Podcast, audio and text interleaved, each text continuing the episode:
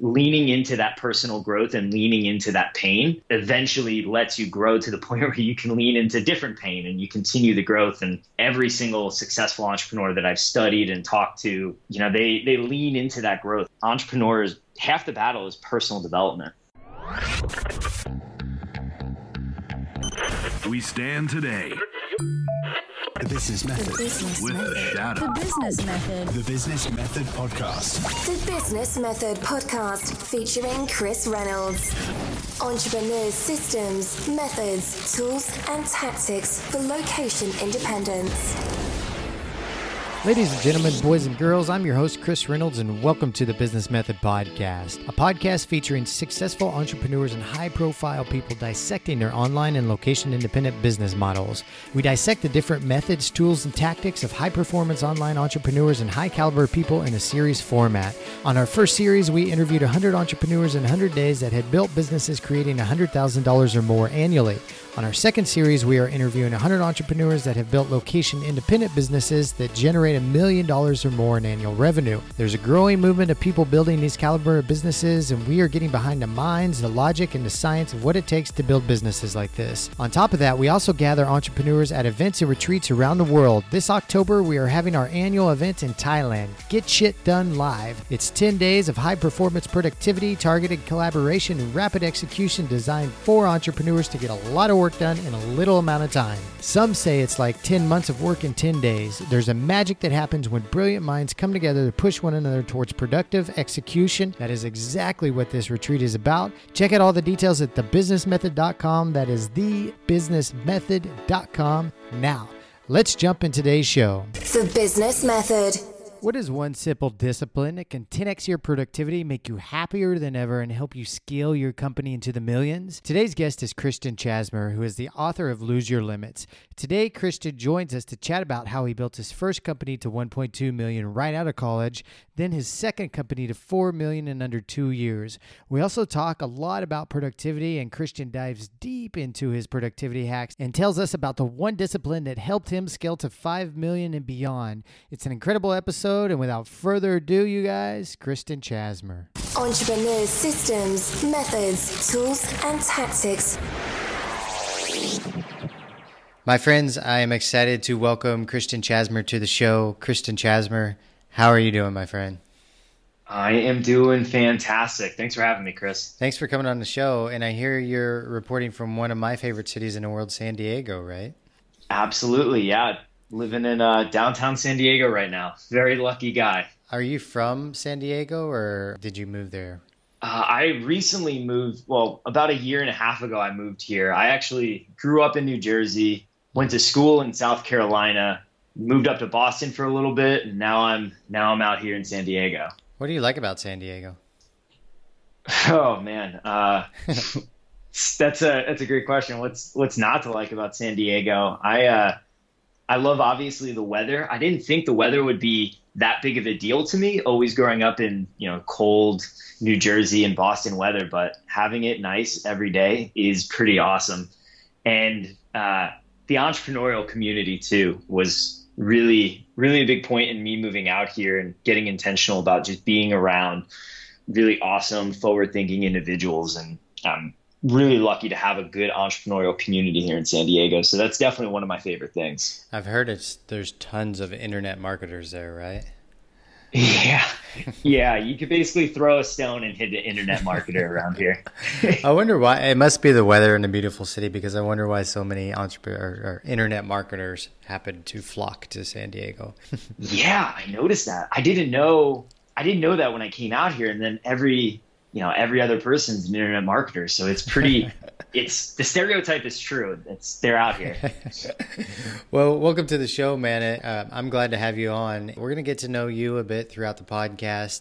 And I just want to get a quick background. I know a little bit about you, but not a lot. I know we have some mutual friends running around the entrepreneurial scene. Tell us about how you grew into the entrepreneur that you are today. Yeah. Well, my entrepreneurial journey didn't really start until I was a junior in college. I grew up in a really small town in New Jersey where I never even knew any other entrepreneurs growing up. I didn't even know that was possible for people in my neck of the woods. You know, they were, to us, they were mythic beings. I didn't even know about really business, personal development, or anything. I knew hard work and wrestling. Really, it was my whole life growing up. And, you know, my godfather, Bob, used to always say, no what ifs, leave it all on the mat. And I kind of took that into my personal life and got a scholarship down to USC in South Carolina, went down there, and I was actually applying to law schools when I came across an internship my junior year of college where it said, hey, run your own business. You'll run a franchise of an exterior painting business, and you can make upwards of $10,000 to $20,000 in one summer. And I said, wow, I'm a broke college student. I'll do whatever it takes to make 10 to 20 grand. Sign me up. And that internship really changed my life. I had literally ran my own branch of a exterior painting company that summer. So I did the sales, the marketing, hired the painters, managed the production, did the customer service. And it was the hardest summer of my life. I definitely shed a few tears, but after that, I realized, hey, I got what it takes, and I love this entrepreneurial journey. You know, I got beat up, I got burnt out, I worked really hard, but I loved it. I was bought in at that moment, and from there, I just kept doing entrepreneurial things. I started managing other franchises of that company, and I really locked in on this whole entrepreneurial business mindset, and that's kind of where I am today now. It took to completely change the trajectory of my life. Is that the franchise that you built up to $1.2 million in annual revenue? Yeah. So I came back my senior year, did pretty well down in South Carolina. And then the year after college, I approached the owner and he let me start my own division from scratch up in Boston. And within 10 months, we built that division up to $1.2 million. Nice. I love experiences like this. I had another guy on the show named Trevor Chapman that used to sell... what did he sell? I don't know. He sold door to door. Was it knives? No, but it was okay. It was something. I don't think it was roofs, but it was something. Anyway, he sold the door to door, and he used to sell in Compton, like, and out of all places, like, to go knocking door to door in Compton would be an experience in itself. You know how door to door stuff is, right? After grad school, I actually sold books door to door in New Hampshire for the summer, and the experience was mind-blowing. And yes, there's tears and sweat and blood and everything from selling door to door. I'd like to know more about your experience with it. You know, you mentioned some amazing breakthroughs and having some teary moments. What was it? Get us into that experience for you when you were doing that. Yeah, great point. Going deep into that rookie year. Yeah, the way we got our sales was door to door, dropping flyers. So I was out, you know, while my friends were going to the bars, I was out at midnight dropping flyers in mailboxes, then waking up early and knocking on doors to sell paint jobs, exterior painting jobs. And I learned really quickly that I was good, but I needed to be able to build a team so I could actually hit my entire territory, because just one person wasn't going to do it. So I randomly came across this idea of hiring cute sorority girls to do the door knocking with me. And you know, whatever reason, that blew up. And, you know, we got more estimates booked than anybody else. And almost every single time I showed up to an estimate, they're like, oh, I was expecting Julia, or I was expecting Chelsea to do the estimate. And I'm like, well, you're stuck with me. Sorry. So yeah, it taught me, you know, cold calling. I think everyone should do it for a little bit just to get the experience. One, you're not afraid of approaching people, which in business is so important. And then two, you know, it taught me how to actually start building a team and using processes and scripts and systems to build out a really successful team. Absolutely. What were some moments that brought you to tears when you were doing door to door? Oh man, the door to door was hard, but I found some pretty easy success with it using the sorority girls. The tears really came when I started producing the jobs over the summer. So you sell in the spring and then you paint the jobs over the summer. And I was a pretty bad manager, honestly. I was, and I went through a lot of employees, and, you know, working work until 8 o'clock, 9 o'clock at night on paint jobs, and then waking up at 5 a.m. to do it again, you just get burnt out. And I remember this one time I just had a really bad customer complaint, totally my fault. Not the customer was justified in being annoyed with us. And I was out there till 8 o'clock at night. I came home, I made a bowl of pasta, literally just pasta and marinara sauce, sat down and started watching Extreme Weight Loss from Chris Powell, and just sat there and started tearing up. I was like, what did I do? I stayed in South Carolina over the summer to run this painting company while all my friends are enjoying the beach in New Jersey. I'm like, man, what did I do? But, you know, it wound up being the best experience of my life. So that is the light at the end of the tunnel. So yeah, that emotional growth is, it really sticks with you. And people don't understand that. I think why would you be in a job that brings you to tears or run a business that's pushing you to that point? I think a lot of us entrepreneurs, tell me if you agree, are really addicted to personal growth in many ways. And that's kind of what forces us a lot of times to continue to run these businesses when it's miserable or there's no income. What do you think? Totally. I completely agree. You know, that was a big thing when I decided to stay in South Carolina that rookie year. A lot of people looked at me like I was crazy. They're like, why not just go back home? Like, you've never done this before. You don't know anything about running a business.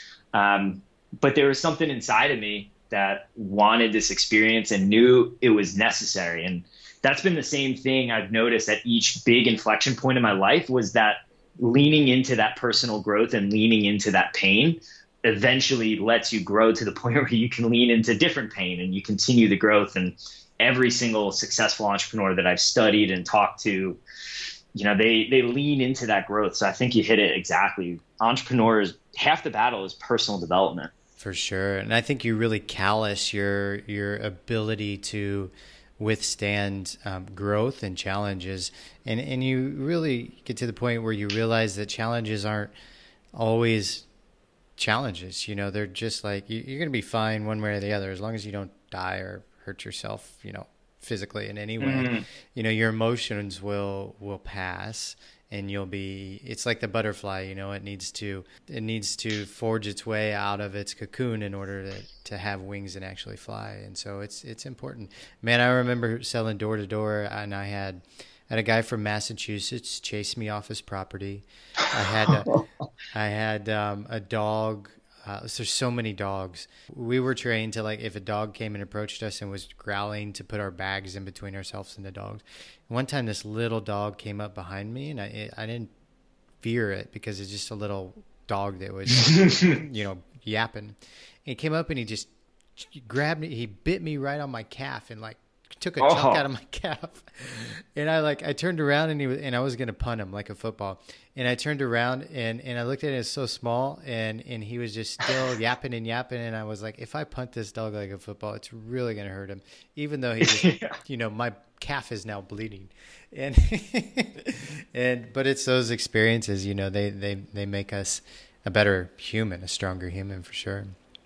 For sure. Yeah. They turn into really funny jokes down the road. They do. They're great stories for podcasts. Yeah. I got to ask, did you end up making $10,000 to $20,000 in your summer? Yeah. Yeah. My rookie year, I made almost exactly 10 grand. I made like $10,100. Nice. Yeah, it was, so I made exactly what I wanted to make, but I knew I left so much more money on the table, and because of my leadership skills, my management skills, et cetera. And that's kind of what put the chip on my shoulder to come back and become a better leader and start learning how to actually run a business was, hey, I made what I wanted, and I, you know, had so much more to grow, and I missed all these things that I want to come back and really learn. So yeah, I made almost exactly what I wanted. Nice. So then after you finished that business venture, is that when you co-founded the real estate company?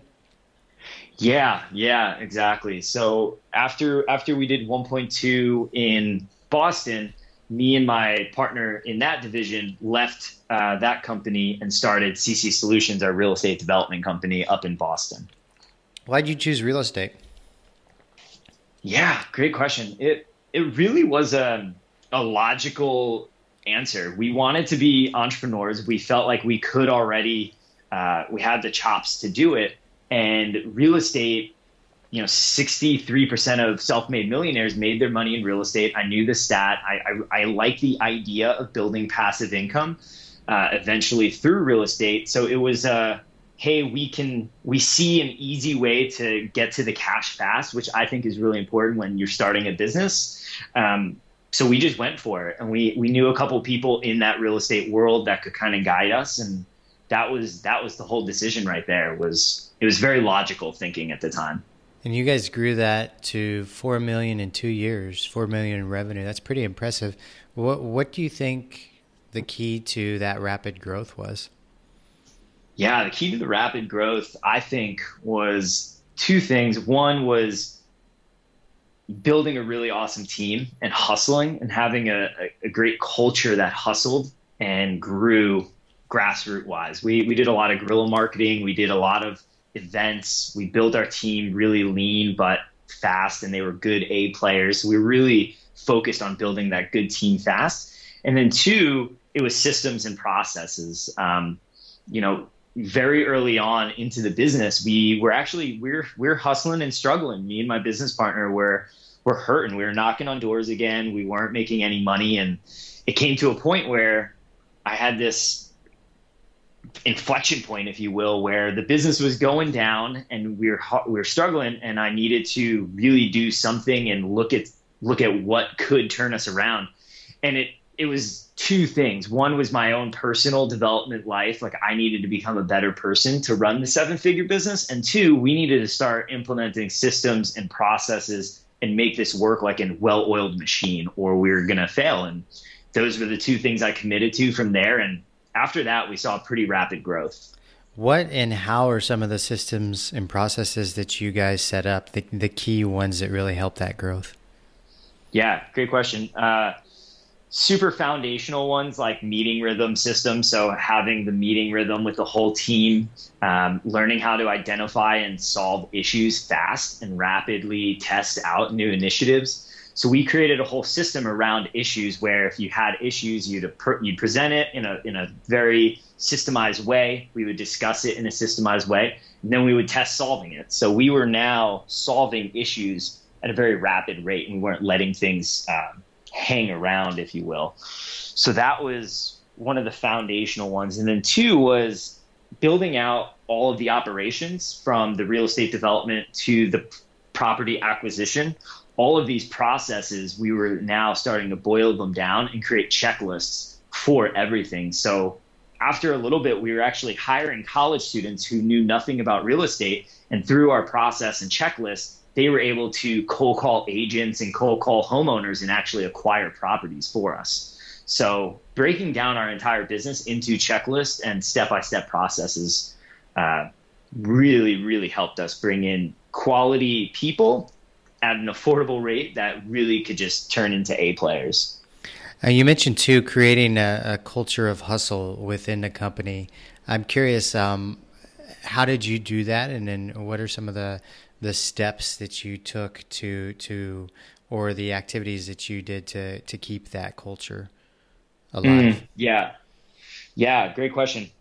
One big one was part of our interview process was actually, no matter what position they were coming in for, they would come out in the field with our door knockers, and they would have to door knock as part of their interview process. Obviously, you know, we paid them for their time, but it was part to see, hey, can they actually do this? Can they approach strangers? Can they hustle all day and knock on doors, which, you know, is really tough. So building it into our interview process was really, really important. And we top graded. So we used the top grading methodology from the book Who. And on top of the door knocking, then we also had them cold call agents as well, which, you know, once again, you need a lot of hustle and you need a lot of inner fortitude to be able to do that all day. And then from there, we kept it going. We had daily huddle stand-ups where we would be playing music. We'd always be going to events with the people. And we just had this very upbeat, positive mentality that I think if you weren't a hustler and you didn't love the mission of the company, you would self-select yourself out rather quickly. Now, I've been in either worked with companies or seen companies that do have that hustle mentality where, you know, in the morning they're listening to music and they're doing a group meeting and everybody's kind of dancing around and saying positive things about each other. Is that the kind of stuff that you guys did?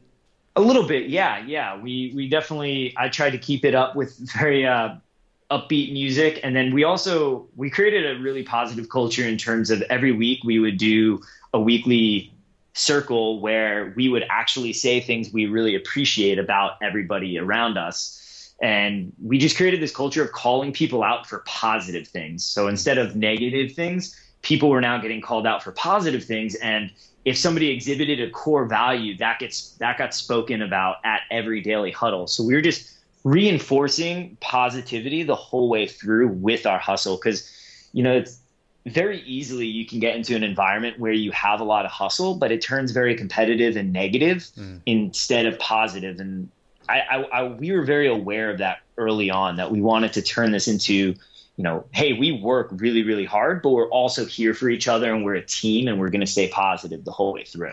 You still have the real estate company? I actually just sold my equity in that company in February, so a few months ago. Congratulations. Thank you. Thank you. Yeah. And it's still the team there is rocking and rolling. They're doing awesome things. So it's you know, it was a win for everybody. So it's a really cool situation to be a part of. We're going to wrap up the first part of Christian's interview there, and be sure to subscribe to the show so you won't miss the next episode with the second half of Christian's interview, where we dive deep into Christian's productivity hacks that helped him 10x his productivity and take his business to $5 million and beyond.